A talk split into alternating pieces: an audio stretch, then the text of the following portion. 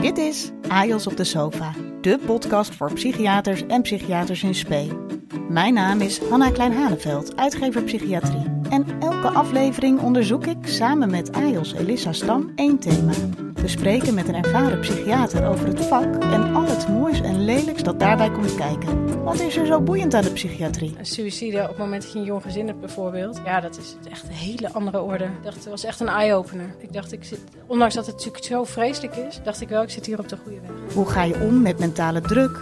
Wat als het totaal niet botert met je supervisor? En hoe kun je leiderschapsvaardigheden leren en inzetten in de praktijk? Onderhandel elke afspraak over pillen, over vrijheden, over uh, wel, ja, type behandelingen, over diagnose wel of niet in een dossier. Ja, precies. Elke aflevering bellen we Gerben Mijnen om hem een ingewikkelde vraag te stellen. Ook in de ethiek ziet men, misschien moet je zeggen tegenwoordig, dat je ethische problemen soms niet, of eigenlijk vaak niet, vanuit je leunstoel, zeg ik maar even, kunt oplossen. Je kunt niet van een afstandje of heel abstract dan opeens het goede antwoord vanuit de ethiek geven op een vraag of dilemma. Verder hoor je de terugkerende column van Juri Tijdink. Toen uh, liep ik mijn coach psychiatrie, dag 1, en dat was een artsassistent en die ging uitleggen over wat Freud precies bedoelde met een uh, intern conflict. En uh, toen wist ik het gewoon direct. Toen dacht ik van, jeetje wat cool zeg, dat je ook zo naar de mens kan kijken. Vanaf 15 november, twee wekelijks in je favoriete podcast app.